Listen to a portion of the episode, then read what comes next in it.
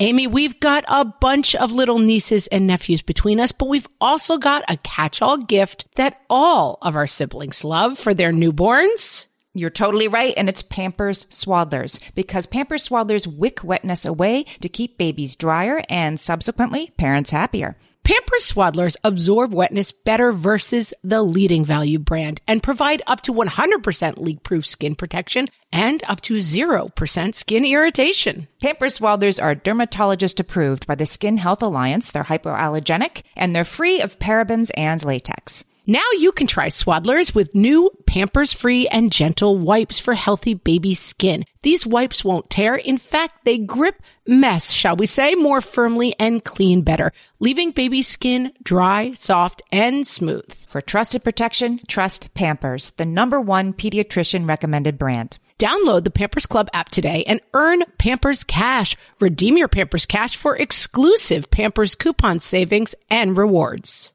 Only redeemable via Pampers Club. Pampers Cash has no cash value. Hello, everyone, and welcome to Fresh Take from What Fresh Hell Laughing in the Face of Motherhood. This is Margaret, and today I am talking to Laura Cathcart Robbins. She has been active for many years as a speaker and school trustee and is credited for creating the Buckley School's nationally recognized Committee on Diversity, Equity, Inclusion, and Justice. She has written for HuffPo and The Temper on the subjects of race, recovery, and divorce. She is a 2022 TEDx speaker and LA Moth Story Slam winner. She is also the host of the fantastic podcast, The Only One in the Room, and the author of the memoir Stash, which we will be talking about today. Welcome, Laura. Hi. Thank you so much for having me. Power. You got a power Yeah, I bio do, right? there. We got we're really going to expect you to deliver now. I feel the pressure. I'll do my best. Yes, as you should. We like a good bio. So let's start with your memoir, Stash, which is really a fantastic book and one of those kind of page turner. You don't often say page turner memoirs, but it really is a page turner. What led you to write the book? And tell us a little bit about your personal history and kind of the background for the book. Yeah. Again, just thank you for having me on. I love your show and I love oh, that Oh, it's like you. this would have been the show I would have listened to during this period of my life if it were available and I would have gotten so much out of it. Oh, thank you. Yeah, I think it would have been really helpful for me. During Stash, my life in hiding takes place during a single year. It's the year 2008 and it's a 10 month period during that year. And, and there are a couple of flashbacks, but basically I'm taking you on the journey from the time that I filed for divorce and through the end of the divorce, the mediation and which was a 10 month period. And during that time, I was the PTA president. We actually said PA president. I had just been asked to join the board at my children's. I have two boys. They're very elite, independent school. And I was the first black PA president since 1972, I think. So there was quite, a little while. I was one of very few black families in this school, which was fine, but I was also aware of that a lot. I was in a Hollywood marriage. I've been struggling with how to describe my marriage without making it sound like something that it wasn't, but I was married to someone in the entertainment industry who was high profile and working a lot, which left me home with our kids who were born one in 98 and one in 99. It left me at home a lot with them. And so in very real ways, I was a single mom some of the time because I made a lot of decisions on my own and I had a lot of the responsibility. In other ways, I absolutely had a partner who was a partner in our relationship and a terrific father. I'm still a terrific father to our boys. Accompanying all of this was the fact that I became addicted to Ambien, which was a sleep aid prescribed to me from my doctor when my kids were babies because I wasn't getting any sleep and I thought I was dying. So is that enough?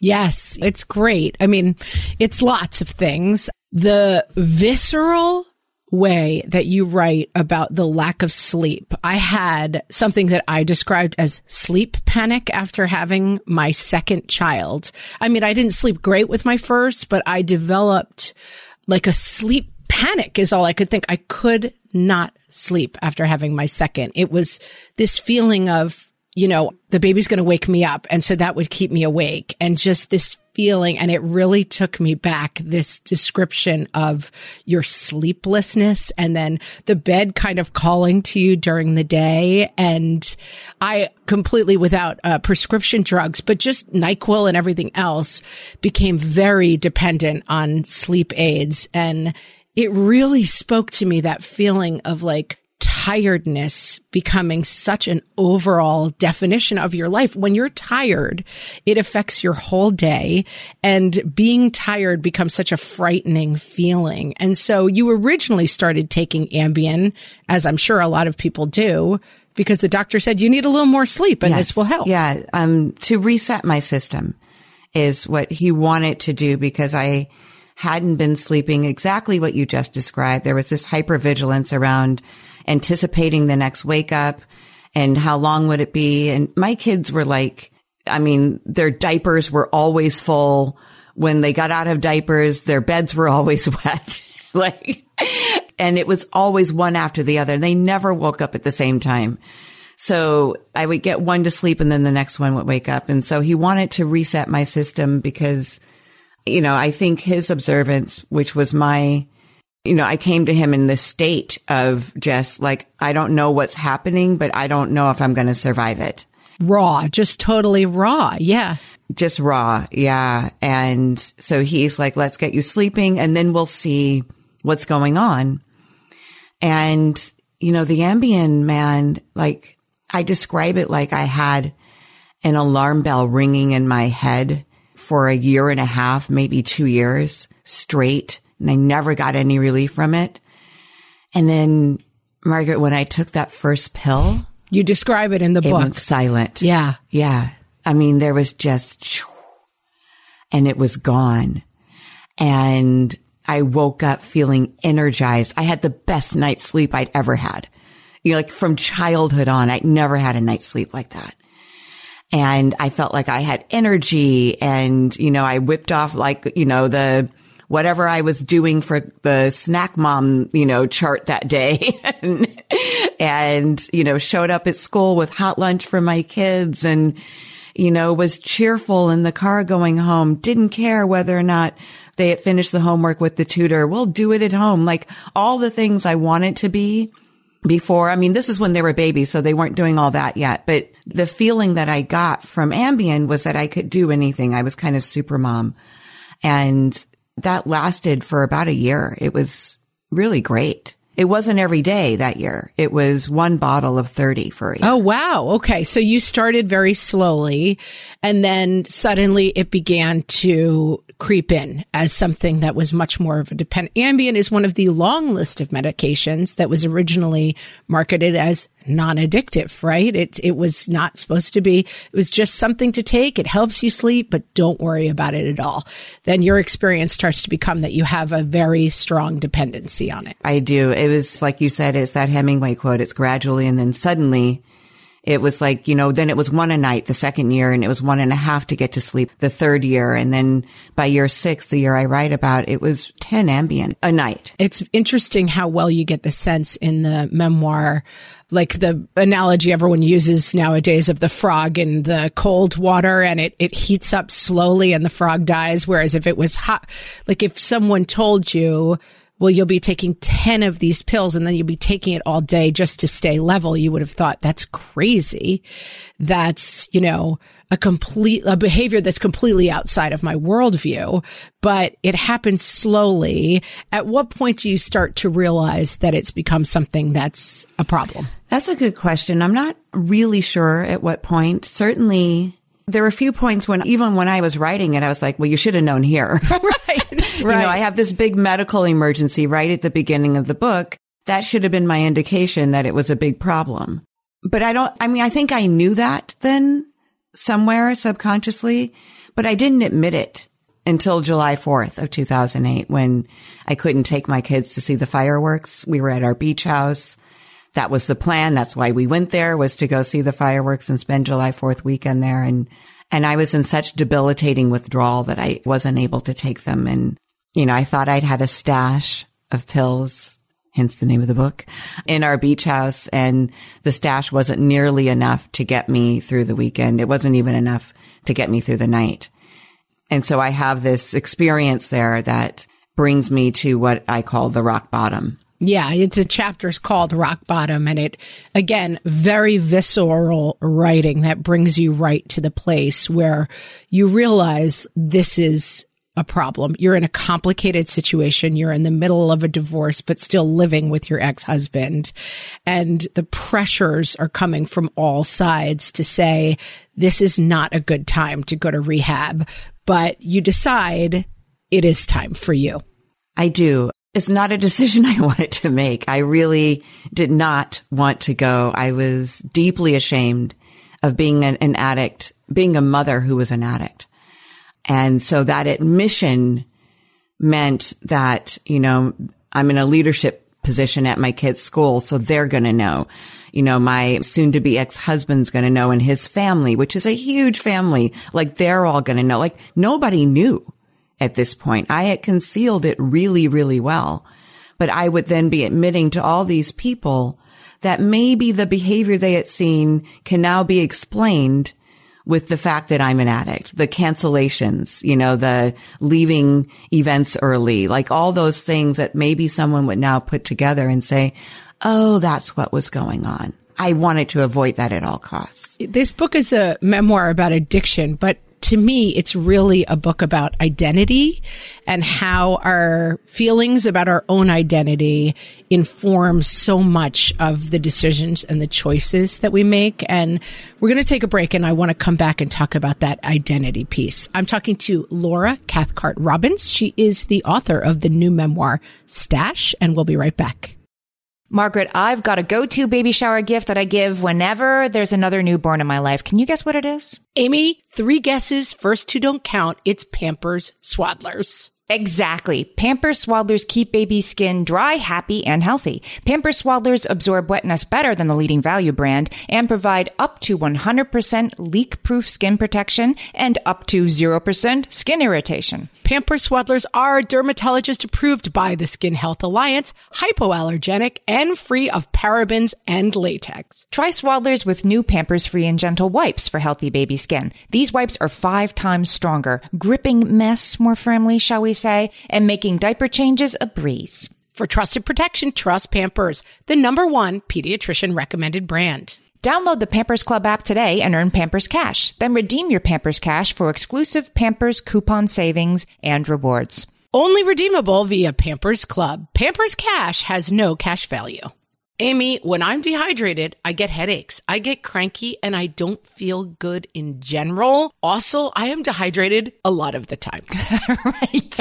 because being good with the water bottle is one thing, but getting that sodium and potassium with the fluids turns out that is the key to staying optimally hydrated. So whether you're looking to hydrate during your workout, while traveling, or at the end of a long night, Sports Research Hydrate Electrolytes have got you covered with over 65 trace minerals, 7 essential vitamins, and coconut water powder.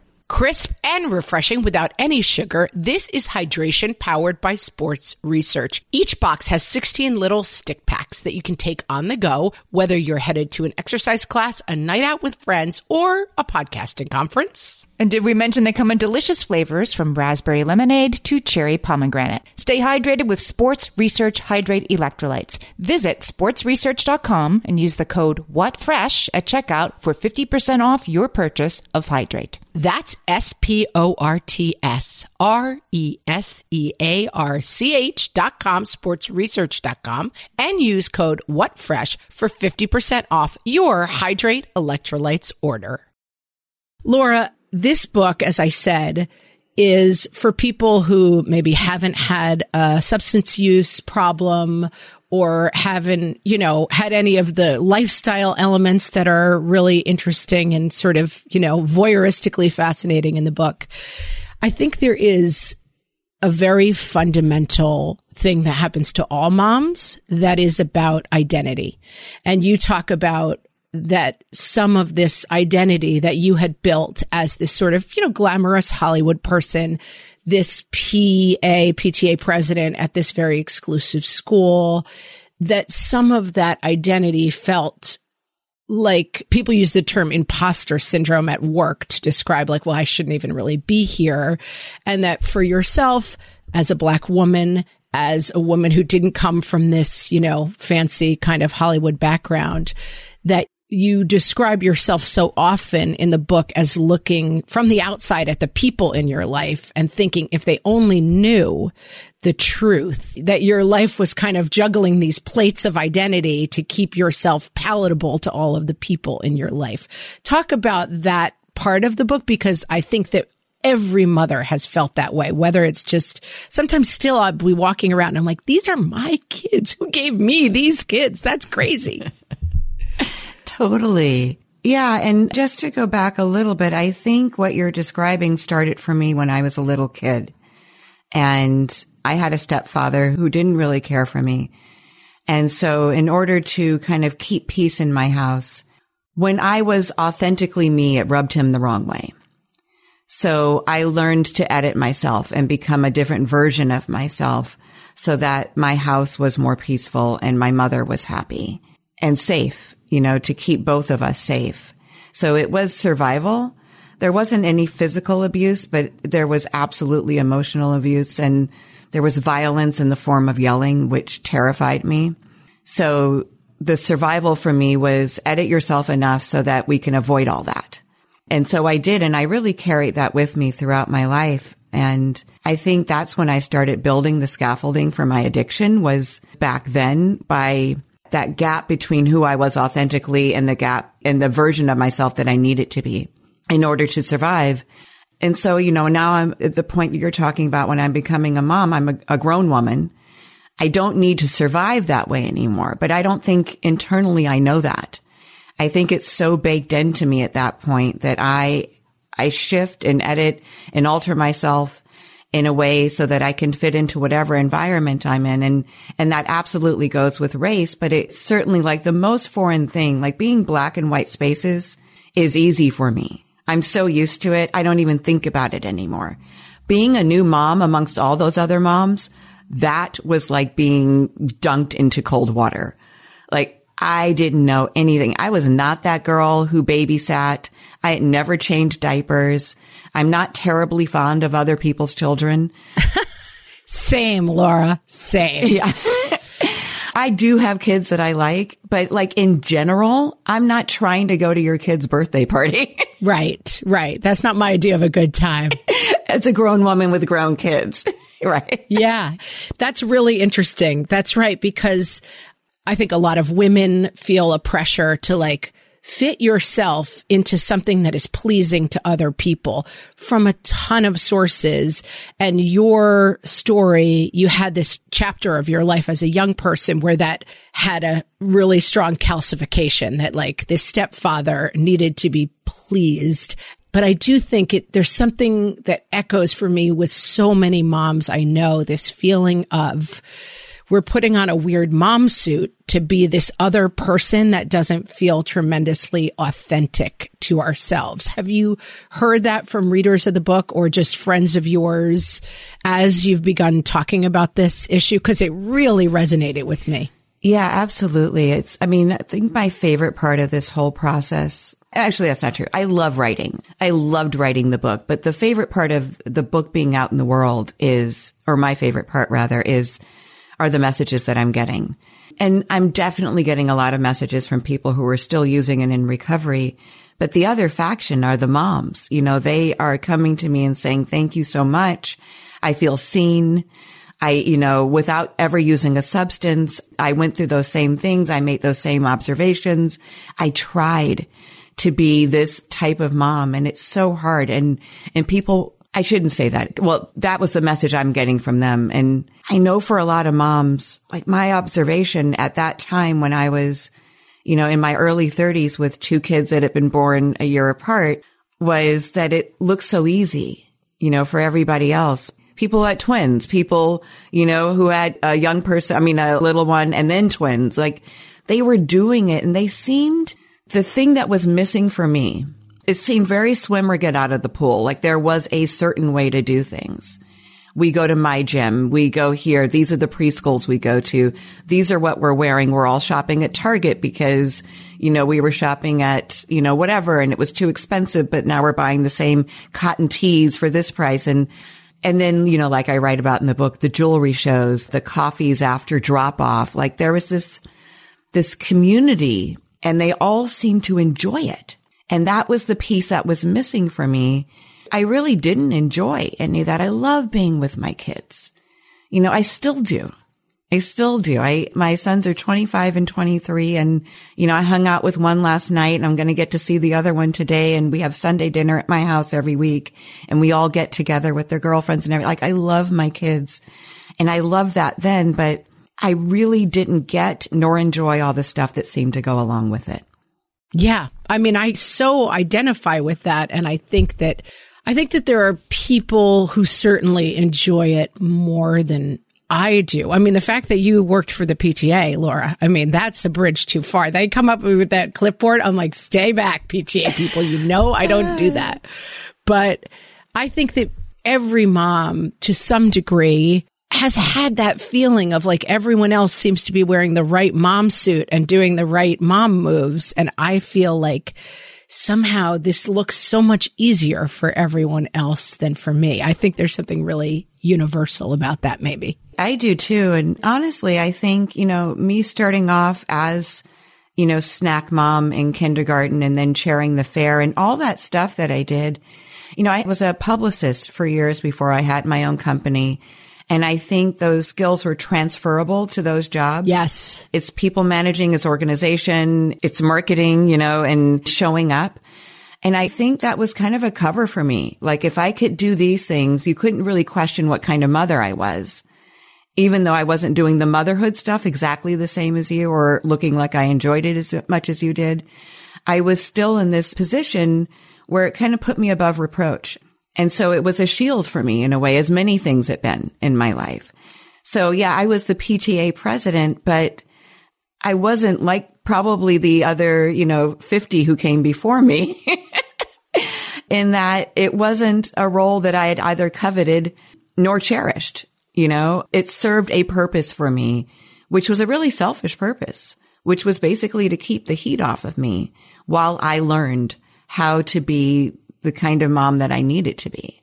And at what point in the process of going through this addiction, rehab, divorce, all of the events that happen in the book, did you have a light bulb moment about this kind of outside Laura looking in at this kind of Laura that's doing all of the things to look right?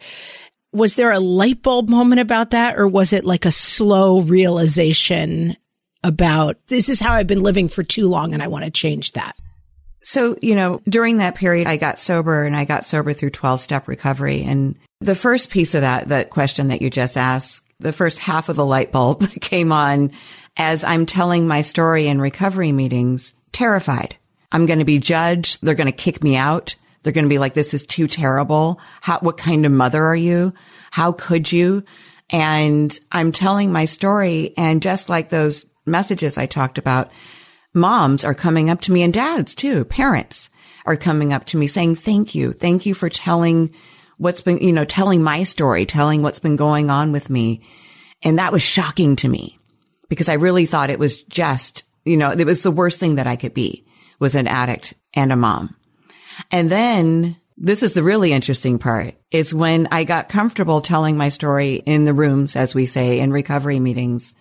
I took that with me out into my school community and started being honest about what my life was like and what it looks like now and how I'm doing everything that I was doing then, but without a buffer. You know, I don't have drugs and alcohol to numb it or to help me cope or you know, any of that stuff. I didn't have any substances. I didn't really have anything except for cookies.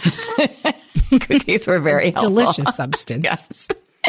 And finding that so many of these moms who, you know, will, aren't addicts, aren't alcoholics, who will probably never see the inside of a 12 step meeting were also identifying and relieved that I was talking about this stuff So then I'm looking around going, is everybody hiding like how they really feel about motherhood? Is my idea, the perception that I went through all these years with wrong?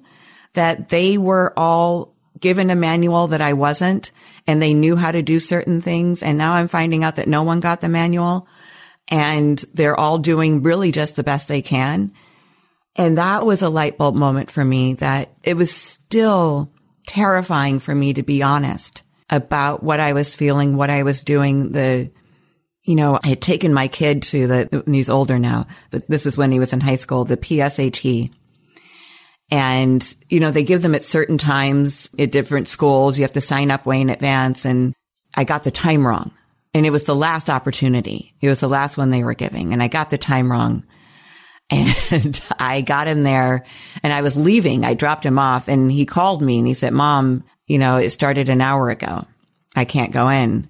And I sat there in the parking lot when he got back in the car and I was like, I can never tell anybody about this because like, what does this mean about me as a mom that I got this so wrong? This is the, one of the most important tests like my kid's going to take. This is going to determine his future. This is what I'm thinking and I've messed it up. I failed and I felt like drug addict Laura again. I felt like that junkie mom again. And it took me right back to that. And I took a deep breath like I was going to dive underwater and I called my ex-husband and I said, Hey, this just happened. And, you know, I called the whatever you can call for the PSAT and asked if there was any other way that he could take it. There was. My ex-husband was definitely annoyed, but it wasn't the end of the world. and it worked out, you know, but years before that, I could have never admitted it because I would have been too ashamed of not what I did, but what I was. Right. It was a failure. What I was if I forgot those things. Yeah. Yeah. I want to talk even more about that and drill down on this authentic piece for moms because it's so important. I am talking to Laura Cathcart Robbins, the author of the new memoir Stash, and we'll be right back. Margaret, I've been at the research again, looking into metabolic health and more importantly, metabolic flexibility, which turns out is the key to improved energy levels, better sleep, better fitness, all the things. And I found out about all this because we got a chance to try Lumen, the first handheld device that helps you manage your metabolic health. Lumen works when you breathe into it. If you do that first thing in the morning or after a workout, Lumen measures your metabolism by measuring the amount of carbon dioxide in your breath. It's science, people. That lets you see exactly what's going on in your body in real time. Then you use Lumen's app to get tailored guidance to improve your sleep, your nutrition, even stress management. If you're interested in figuring out the effects of different sorts of foods on your body, Lumen is a really cool way to see what's actually happening as your body burns different fuel sources. If you want to take the next step in improving your health, go to lumen.me and use fresh to get $100 off your lumen. That is L U M E N dot M E. Lumen.me and use the code FRESH at checkout for $100 off. Thank you, Lumen, for sponsoring this episode. Amy, you know me well enough to know that my daily power breakfast is toast with peanut butter on top. Toast with peanut butter. It's also, by the way, one of my favorite power breakfasts. So we agree on that thing. We were recently together and we shared some toast with peanut butter. And I'm going to tell you, we used Hero bread. It adds even more protein and fiber to that combo without adding any more sugar. Hero Bread has remade the carby, empty calorie bread products into versions that include no net carbs, zero gram sugar, and fewer calories, plus more protein and fiber while still being super fluffy and delicious. I was not sure that that particular combination was going to be possible, but Hero Bread has figured it out. Yeah, this is one I'm glad they let us try. It's like, it really tastes good. I've been trying to add more protein to my diet, and I would have thought that a hamburger rolls was not the place to do that, Amy. but all of Hero Bread's products, from rolls to tortillas to croissants, we please, offer protein and fiber, zero to one grams of net carbs, and zero grams of sugar. Start your Hero Bread bundle on their website and get 10% off your order. Go to hero.co and use the code motherhood at checkout. I like this bread, people. It's H E R O dot C O and code motherhood for 10% off your order of Hero Bread. I think as moms, all of us feel this precipice of failure that is gaping underneath our feet all the time. That there is this idea that like good moms are always walking down this road, but our own road somehow feels like these flimsy like boards that we're going to fall through into precipice of failure at any moment. And I find we talked to Janelle Hanchett, who wrote a book called I'm Just Happy to Be Here. And she was away from her kids for two years because of alcohol uh, addiction. And she was talking in our conversation about like the worst thing happened to me. The thing that like only happens to quote unquote the worst moms. They get taken away from you by other people because you are not allowed to be their mom for this period of time. And that I think there is something in that memoir and this memoir that is so affirming that like these failures that we all spend so much of our lives worrying about, it's not underneath you all the time. And like even the worst thing happened with Janelle and she has a thriving relationship with her kids because she was able to come back, get sober and go on with her life. And I think how do we get rid of that voice for all of us that says, you're not good enough. You're wrong in whatever unspecified ways we all think we're wrong about.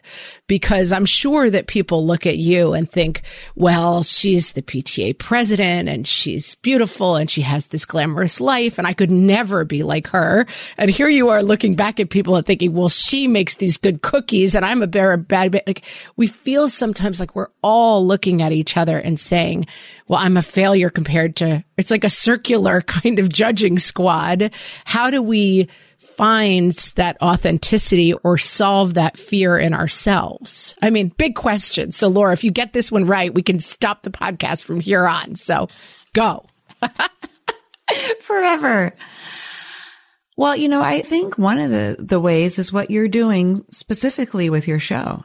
You know, talking to different moms about different experiences, that rich diversity that you have in amongst your guests is so important because, you know, my POV is very specific. It's privilege. It's race. It's addiction. It's motherhood. It's divorce. You know, these are all. And so for me to find myself, I can find pieces of myself, you know, but if you only interviewed, you know, moms who were doing it well, who came from a certain part of the country, who looked a certain way, I wouldn't be able to find myself probably in your show, or at least not very often. So I think that I just think what you're doing is so important and not just you specifically, but I think these varieties of ways that we yeah. No, but let's dwell on me for a yeah. moment. I mean, I think what you're saying, if I'm hearing you correctly, is the pro- the savior of the universe is the What Fresh Hell podcast. If I don't let me put words in your mouth. Yes, it's true.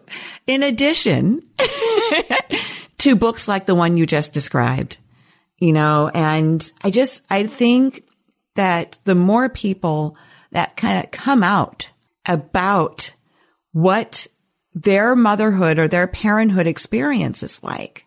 And they're honest about it. Cause that took me such a long time to be honest about it because I still want it. You know, I still do this. I want to match the energy of the people around me. I don't want to be a downer. I don't want to be vibrating up here.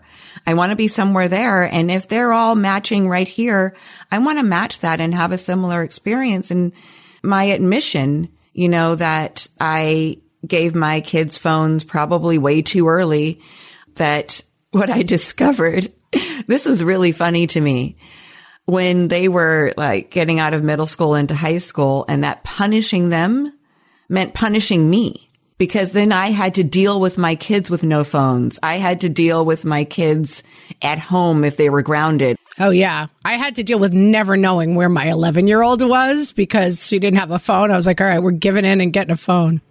Right. But, and then, so like, but being honest about how sometimes I didn't punish them because I didn't feel like dealing with it or I made the punishment easier. Like I never wanted to talk about that stuff. Okay. You're only grounded for three days as opposed to the full week that they should have been because that meant I was going to have to drive them around and cancel my own appointments and blah, blah, blah, blah. And so I didn't ground them very often either. but and look, they're now functional adults. It worked yes, out fine. Yes. But the biggest arguments were definitely getting ready for school every day. That was the thing that I dragged them both out of the house. One day I dropped Justin off without his shoes. We're still doing that at my house. And let me tell you, I am looking forward to the phase where I am not dragging anyone, anyone else out of the house. Right. Anyway, but you know, I just didn't ever talk about that stuff before. And I think that even just if it was just me and you and there weren't listeners and you and I were just having this conversation, that would help the voice in my head. Because already during the time that you and I have spoken, you validated so many pieces of my experience and echoed it. You've said me too, you know, same, me too. And so that gives me permission to say it out loud to the next person. And I think, you know, it's like that pressure cooker. It lets the steam off. So I don't have that pressure in my head telling me that I can't admit this or I can't expose this. And even if I am judged, it's not the end of the world, you know? Yeah. And I think the secret that we think that we're carrying is I remember talking at one point on the podcast, we were talking about mom rage and dealing with anger. And I struggle with my anger. And at some point I was talking about grabbing one of my kids so hard that I left finger shaped bruises on his arm. And I went back and forth with Amy a lot. Like, I think maybe I should delete that. I think that's really like a terrible thing to say. And we went back and forth and I left it in. And I was very struck by people really reaching out and saying, Thank you so much for saying that. I have occasionally like hurt my child when I was angry and be, knowing that like, you know, this person who maybe hosts this podcast who I look up to as a mom has done the same thing. Like, it gives us an opportunity to say like this scary bad part of me that nobody would love if they saw. It's the energy of holding that in is almost always worse than just the energy of sharing it. And, you know, you have to do it in a safe way in safe spaces and all of that. But I think what's so beautiful about this book, it's that access point of the scariest parts are heavier. The scariest parts are holding it in and that letting it go and the connections that you find in this book with your husband, your ex-husband, your new husband, your children, it's only possible because of telling your truth. And I'm going to quote you. You say, I wrote Stash for my sisters and brothers of all backgrounds and colors who are scared to be themselves. And the gift of this book is that you show yourself so viscerally and beautifully and say, like, you can see the freedom that you get from that experience. Thank you for quoting me back. I love that. I was just thinking when you were talking about you know, being angry at your kids. And what I also learned in recovery, it'll be almost 15 years for me this summer. And so I spent a lot of time, you know, picking up the mirror and let, putting down the magnifying glass. And that difference between something that's private and something that's secret. That saved my life in this program. This has saved my life, period. Uh, because those two things were the same for me, you know, and I guarded those secrets like literally with my life. And I think that was the, you know, that just fed the inauthentic Laura. You know, we can't show this. We can't tell this. And then certainly there are parts of my life that are private. Like I don't write a lot about my romantic life with Scott because it's private. It's beautiful, but it's private. I don't write a lot about my kids because that's private to me, but it's not a secret.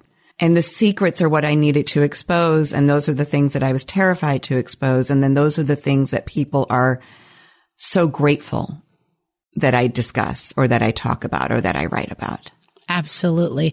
Laura, tell our listeners about where they can find, I would say where you can find a book. I think in 2023, most people know how to find a book, but tell them where they can find your book and where they can find your writing and where they can find you, not you know, by stopping by your home, but just on the internet. I'm most active on Instagram, and that's at Laura Cathcart Robbins, C A T H C A R T, Robbins, two B's, one S. We're also, you can find everything about me on the onlyonepod.com. That's our website that has all the articles, all the speaking gigs, all the podcast episodes. This one will be on there when it's released and you'll be able to see what fresh hell there, which will be exciting for me. And you know, the, just like where to buy the book, just really quickly, I love to plug your local independent bookstore. Yes, you can go online. There'll be a link on my website where you can buy the book at Amazon and Barnes and Noble and all those stores. And I do that all the time. But if you can support your local independent bookstore by going there. If they don't have stash, ask for a copy of it. They'll order it for you really quick. They get a discount the more books you order from them and they can buy more books and stay in business and they're dying. Independent bookstores are dying. So I just like to give them a plug. Please shop there first if you're able to. Absolutely. And we will link to all of those places in the show notes. Laura, thank you so much for this book and thanks so much for talking to me today. Thank you.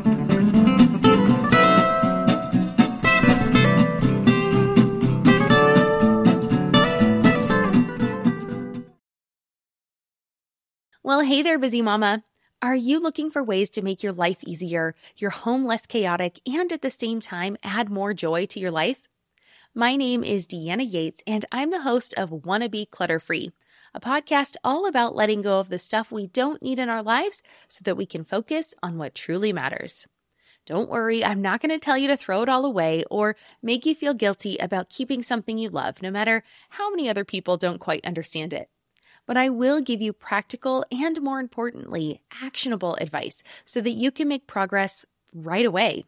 And you won't just hear it from me, there are amazing guests too. It's like having your bestie in your pocket telling you it's okay to let go of the things that are not serving you and your family in a totally non judgmental way. So join me over on the podcast where we can work on progress over perfection for those of us that want to be clutter free. If you're a parent, I invite you to join us at the Mindful Mama podcast, where it's all about becoming a less irritable, more joyful parent. With sometimes hilarious and always thought provoking experts and friends, at Mindful Mama, we know that you cannot give what you do not have. And when you have calm and peace within, then you can give it to your children. I'm Hunter Clark Fields, and I can't wait to see you there. Listen in to the Mindful Mama podcast.